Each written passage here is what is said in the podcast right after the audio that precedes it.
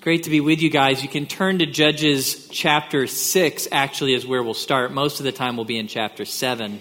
We'll be looking at the life of, of Gideon today, and you don't have to look hard to find an example of a guy like Gideon in the news today. There's a lot of sad stories in the news every week, but I noticed among the sad stories in the in the news this week, there are now accusations of inappropriate behavior against Morgan Freeman. And that's not as sad as like school shootings or threats of war or things like that, but it, it's still sad because, man, what a great actor.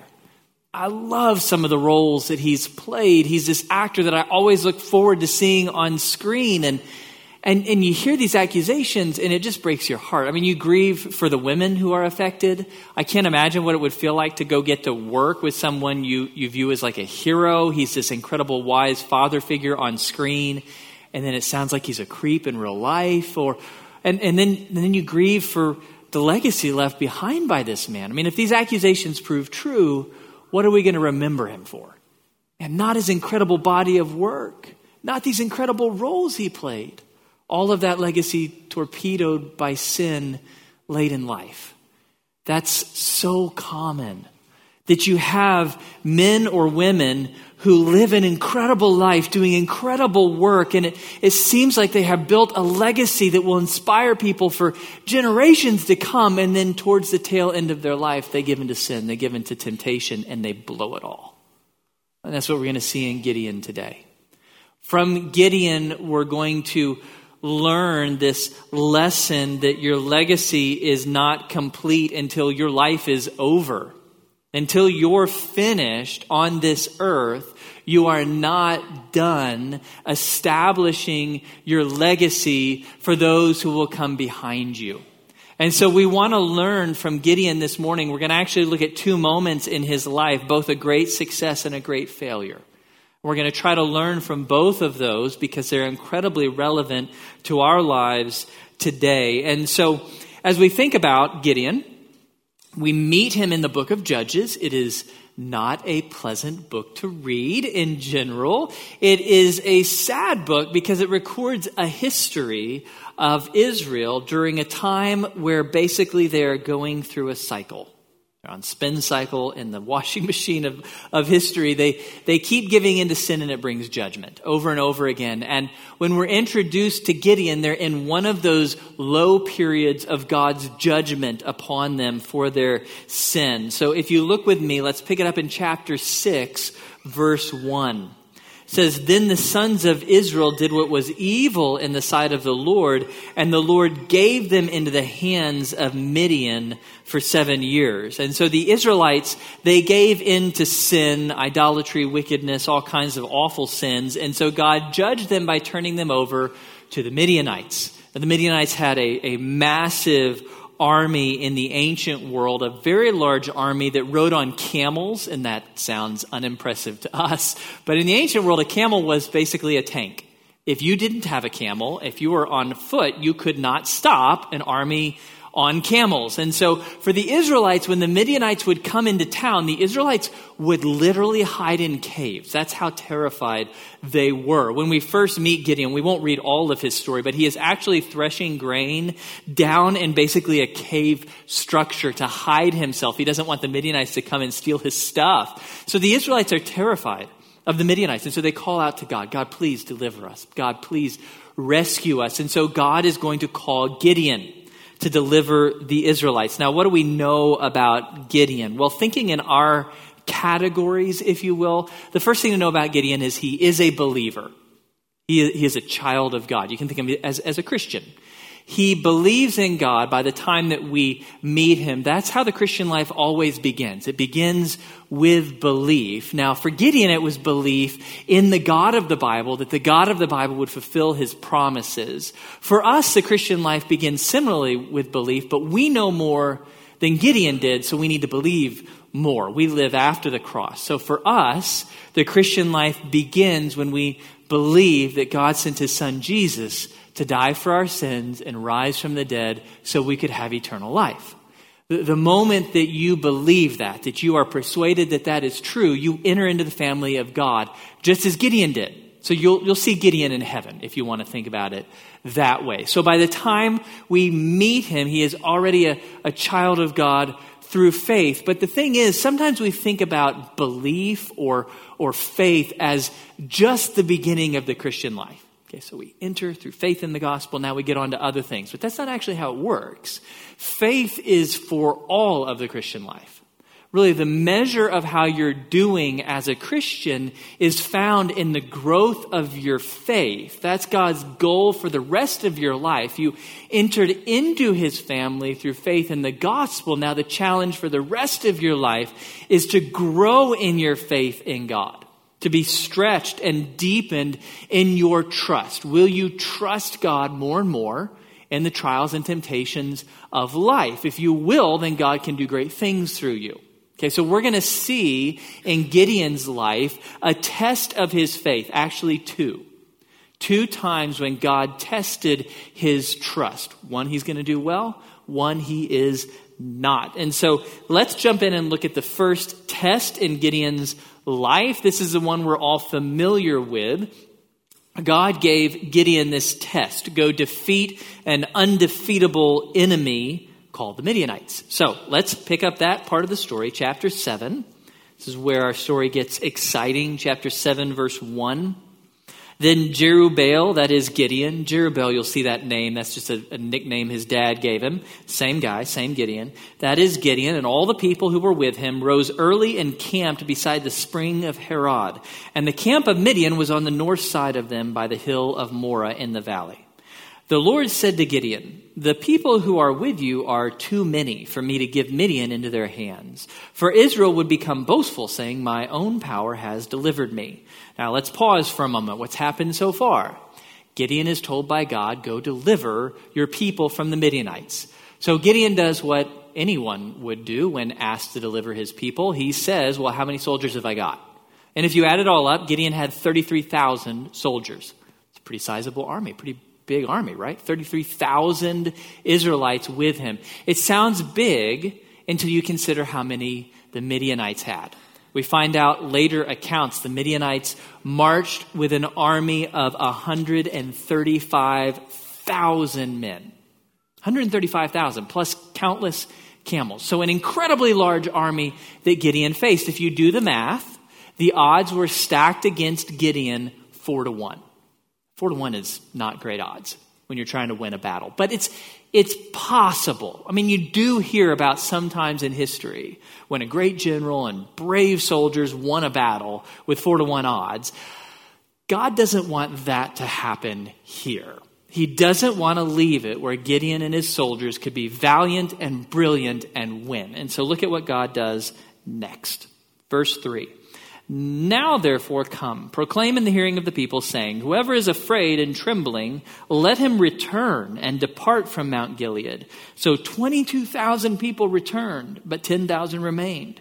Then the Lord said to Gideon, The people are still too many. Bring them down to the water, and I will test them for you there. Therefore it shall be that he of whom I say to you, This one shall go with you, he shall go with you. But everyone of whom I say to you, This one shall not go with you, he shall not go. So he brought the people down to the water, and the Lord said to Gideon, You shall separate everyone who laps the water with his tongue, as the dog laps, as well as everyone who kneels to drink. Now the number of those who lapped, putting their hand to their mouth, was 300 men. But all the rest of the people kneeled to drink water. The Lord said to Gideon, I will deliver you with the 300 men who lapped and will give the Midianites into your hands. So let all the other people go, each man to his home. So the 300 men took the people's provisions and their trumpets into their hands, and Gideon sent all the other men of Israel, each to his tent, but retained the 300 men, and the camp of Midian was below him in the valley. Now the same night it came about that the Lord said to him, Arise, go down against the camp, for I have given it into your hands. So think for a moment numerically about what's happened. You have 33,000 soldiers against 135,000 soldiers, four to one odds. Those are bad odds, but God says you could still win this with a really good battle plan and really valiant soldiers, and then you could take the credit, and I don't want that. So God cuts Gideon's men down to 10,000. Those are 13 to 1 odds. It's really bad. But God says, still, I, I, could see you guys really doing well and taking the credit. So God arbitrarily cuts it down to 300. And people wonder is there some significance to these guys lapping at the water? Not that we know. It's just some random test that God uses to whittle it down to 300 men. Now we're at 450 to 1 odds. That's 10 times worse than the defenders of the Alamo faced. And you know what happened to all of them? You don't win with 450 to 1 odds. That's a suicide mission. And yet God says, Trust me, Gideon. I'm going to give you victory. Go. And so this incredible test, it begins with an absolutely impossible task. Go conquer an army of 135,000 with numerous camels with your 300 men. So Gideon now faces a choice. What is he going to do? Is he going to trust the Lord with this incredibly difficult task? Well, the answer is yes. You, you know. Gideon is going to say, okay, let's go. Look at verse 16. He, that is Gideon, divided the 300 men into three companies, and he put trumpets and empty pitchers into the hands of all of them with torches inside the pitchers. And he said to them, Look at me and do likewise. And behold, when I come to the outskirts of the camp, do as I do. When I and all who are with me blow the trumpet, then you also blow the trumpet all around the camp and say, For the Lord and for Gideon.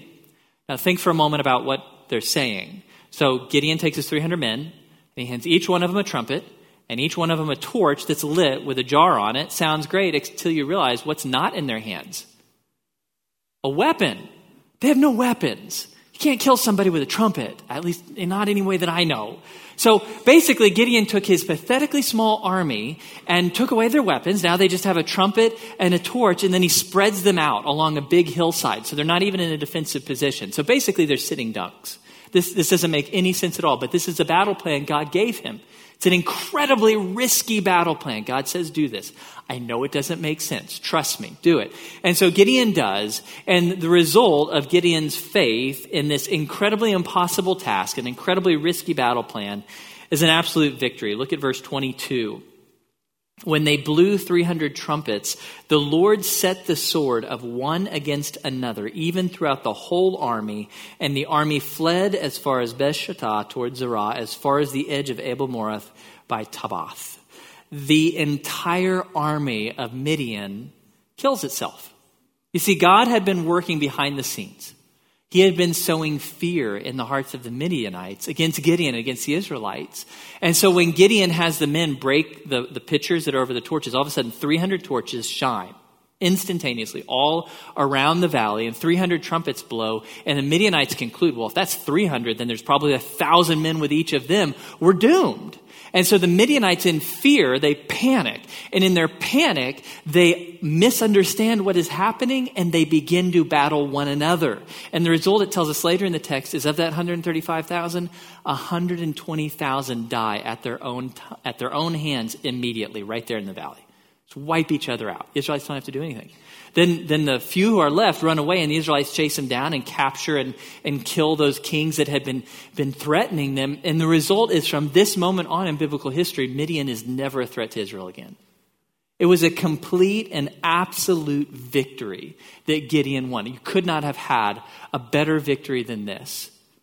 He trusted the Lord when it seemed unreasonable, and God delivered him. And the lesson that we learn from this is that when we exercise faith in God, as believers, we're already in the family of God. When we choose daily to trust God, our faith can overcome impossible odds. In reality, it's really not our faith, it's the one we're trusting in. God can use our faith to do incredible things. And for some of us, there may be those climactic moments where we face the Midianites, but for most of us, it's going to be in, it's going to be victories that most people don't see.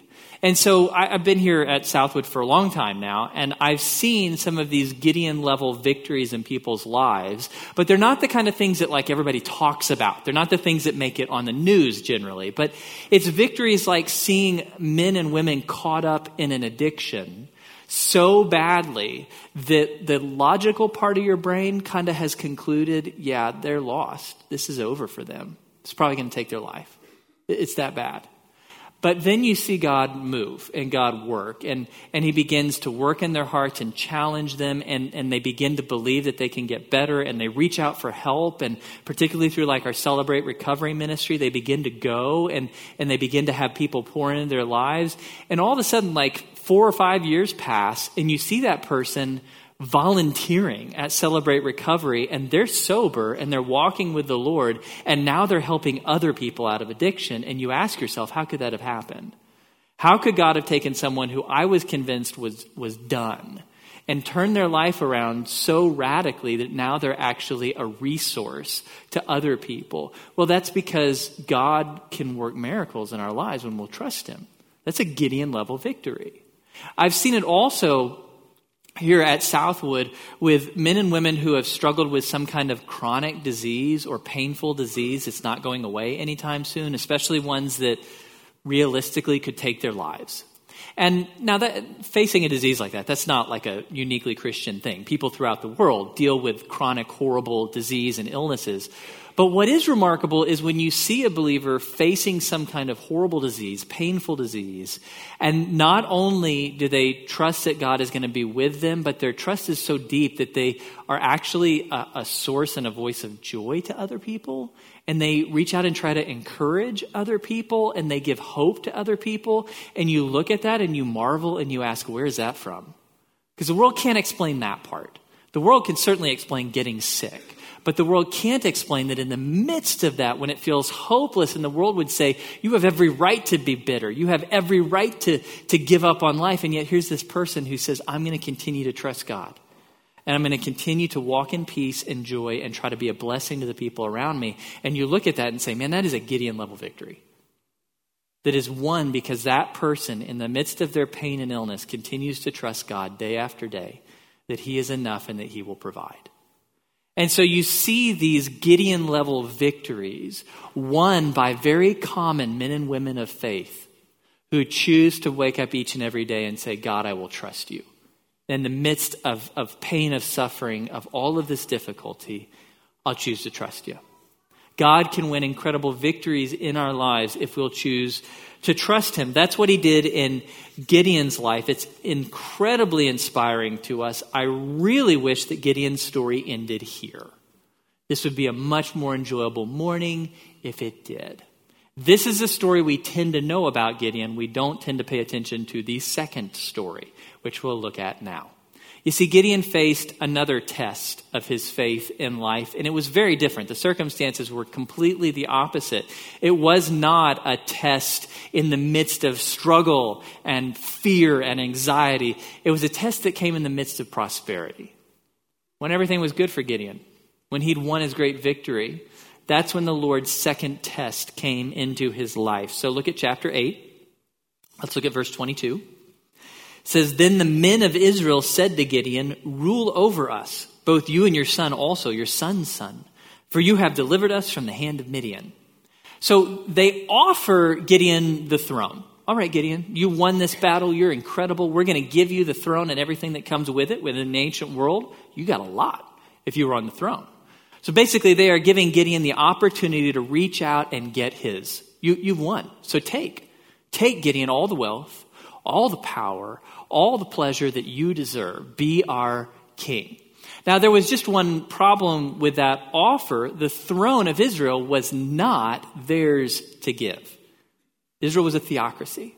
The throne belonged to God. God had actually told them in Deuteronomy 17, hundreds of years before Gideon, when you enter the land the Lord your God is giving you and you've taken possession of it and settled in it, and you say, Let us set a king over us like all the other nations around us, be sure to appoint over you the king the Lord your God chooses.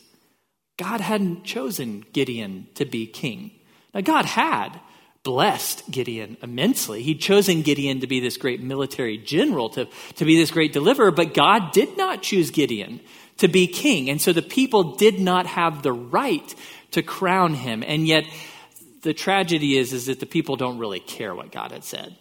They wanted a king so that they could be like every other nation. so that they could feel secure and safe and respectable. And so they want that so bad they're willing to rebel against God and appoint Gideon. And so what does Gideon do? Now he faces this choice whether or not he's going to trust God, whether or not he's going to say, I am content with what God has given me. I'm not going to reach out and take all I can get. Well, Gideon unfortunately is going to choose not to trust God. He's going to choose to do exactly what the world would tell him. The, the world would always tell you never leave money and power on the table. I mean, like, if you have earned it, take it. Take the spoils of your victory. Enjoy all the pleasure and fame and possessions you can get in this life. So Gideon, come on, bro. You did it. Great success. Reach out and get yours. And that's what Gideon does. He chooses to get his. Now, ironically, it begins with Gideon saying, I won't be your king. He, he begins with the right words. Look at verse 23. Gideon said to them, I will not rule over you, nor shall my son rule over you. The Lord shall rule over you. That's the right thing to say, Gideon. If you would have stopped there, still, we would have had a good story. Unfortunately, his words are a lie.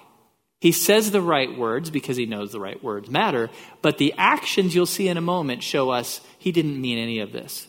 So look at what Gideon does, starting in verse 24.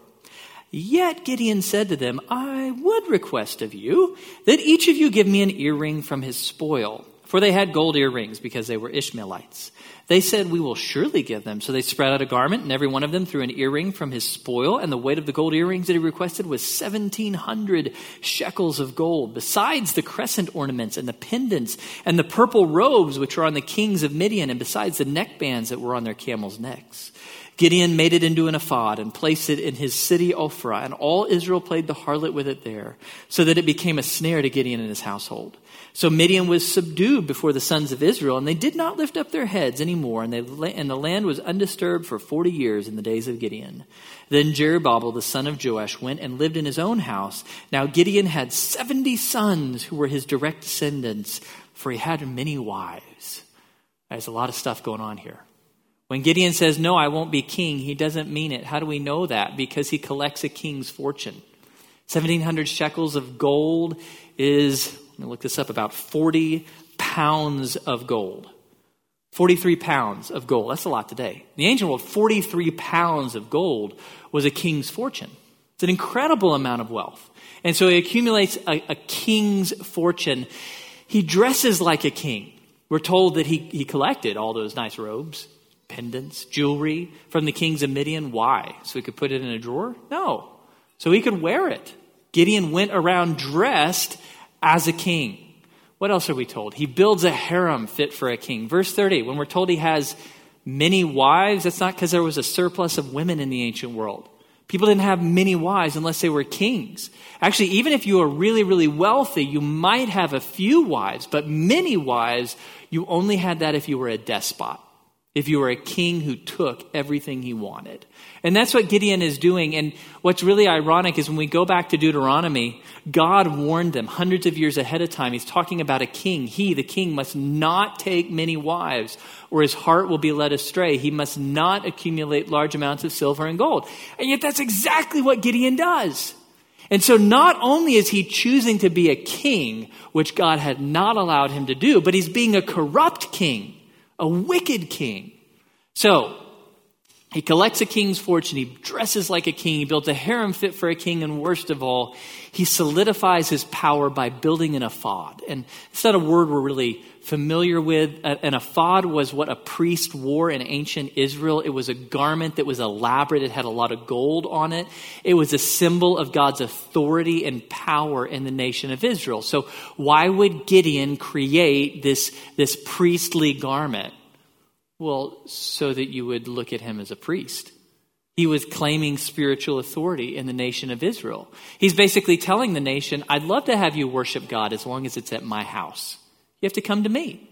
And, and that works so well, in fact, that we're told in the text we read, eventually the nation of Israel just starts worshiping the ephod as God.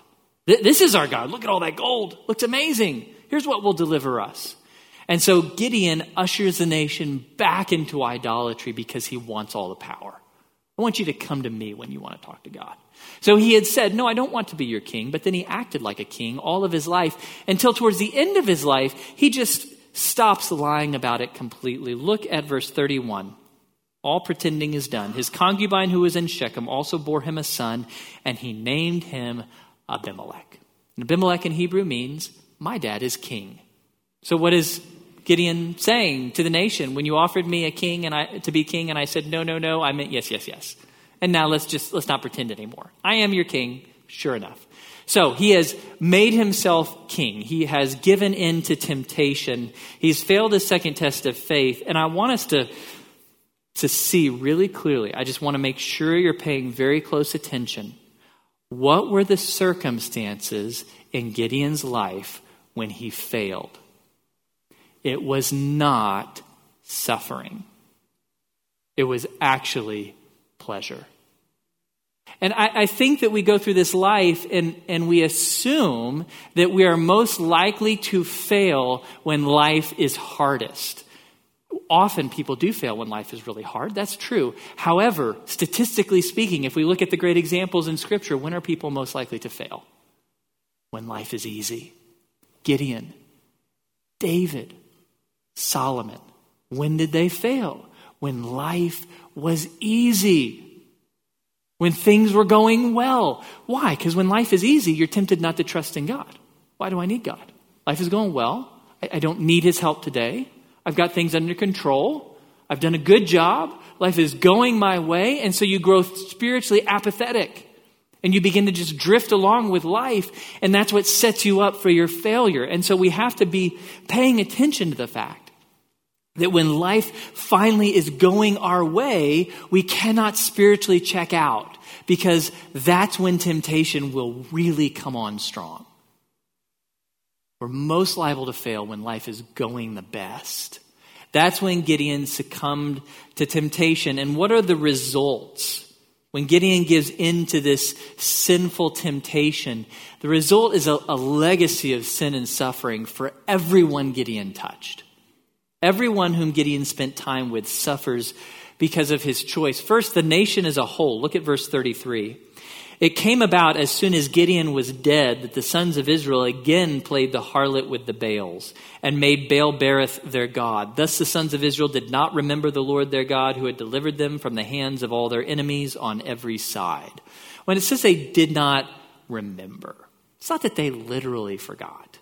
What its meaning is that they chose not to be grateful to God they chose not to, to give gratitude to, to God for delivering them. They choose instead, hey, I'd rather worship a different God. I'd rather worship Baal. Why does that keep happening?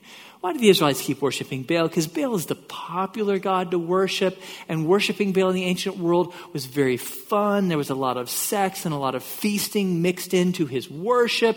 And so people desired to worship Baal. And so the Israelites, they stop giving thanks to God. They go back to worshiping Baal. And what is the irony? What were they doing that brought the Midianites in the first place? Worshiping Baal.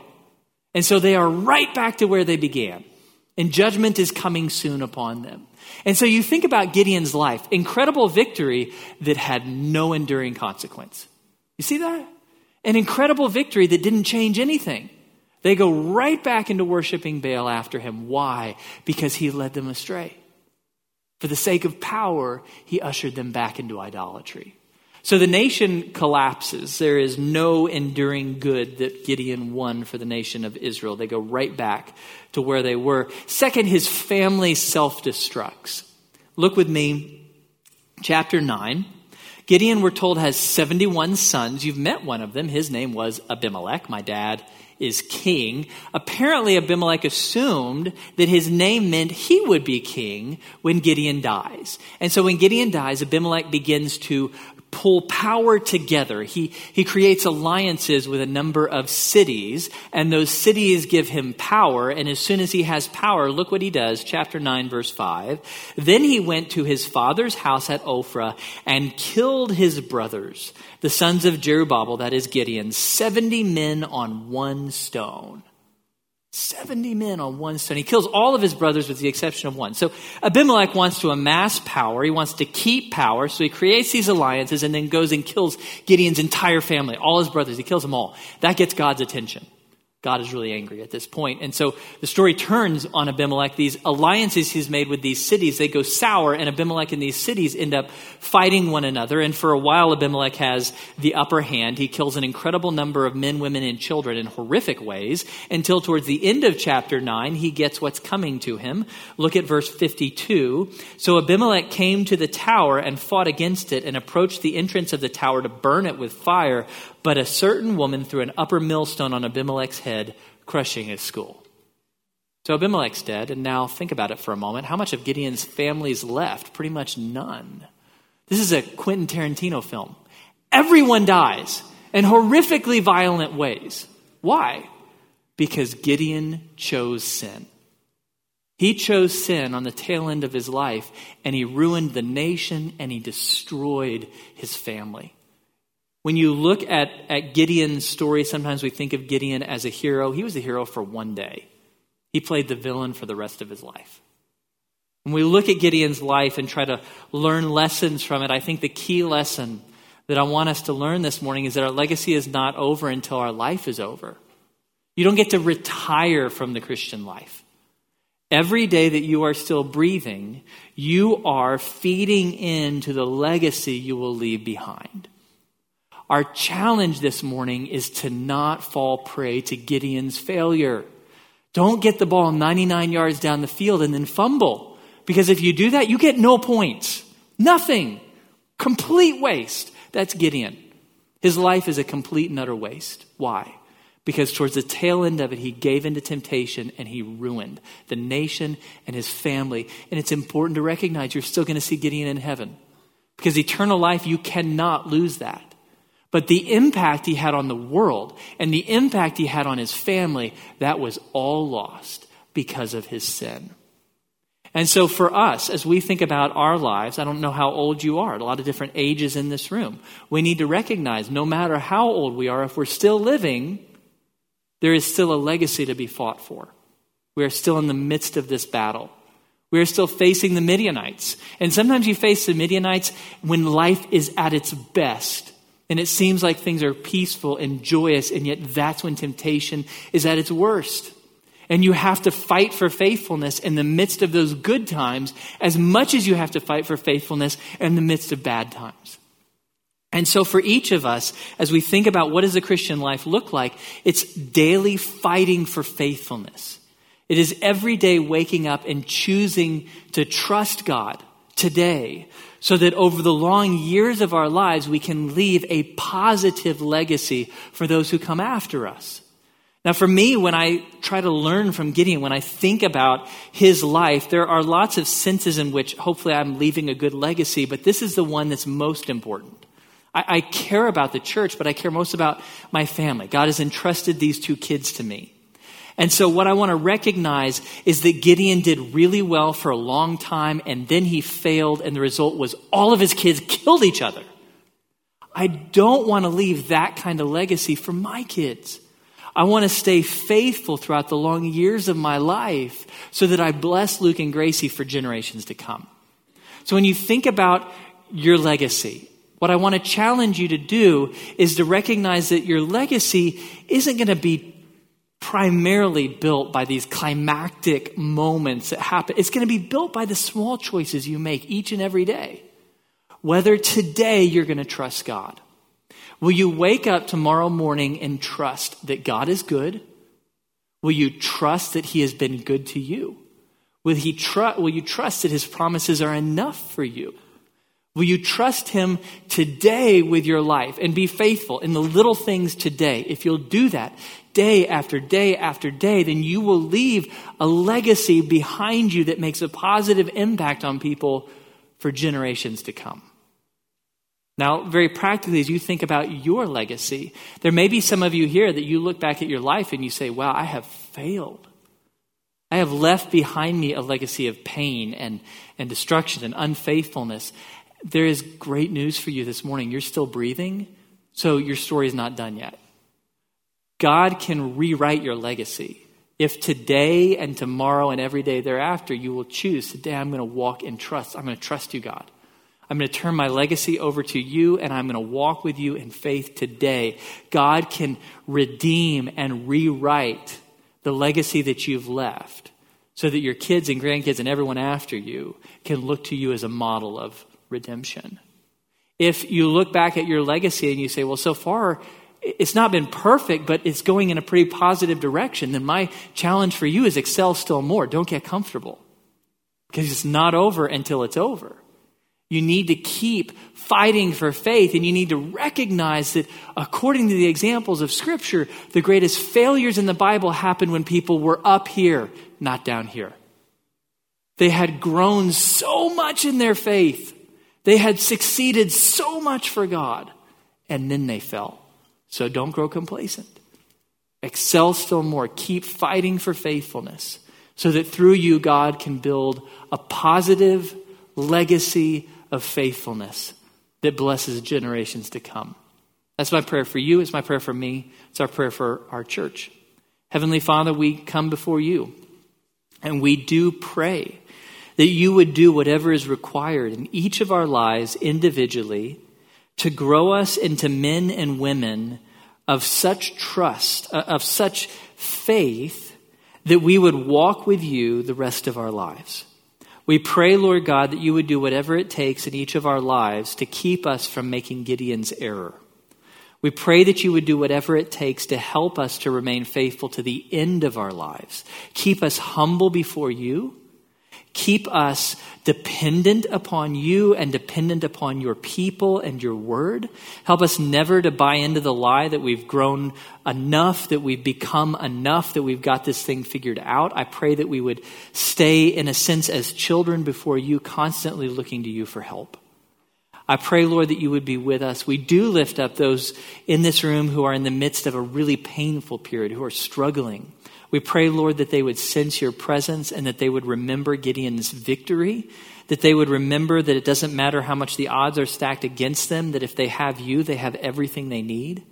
I pray that you would help them to walk with you in the valleys.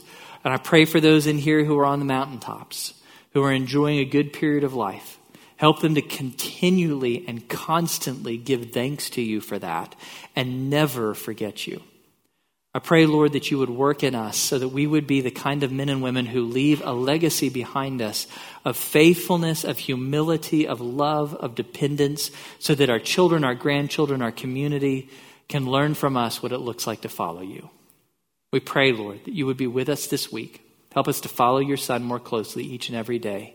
In his name we pray. Amen. Well, God bless you guys. I'll see you next week.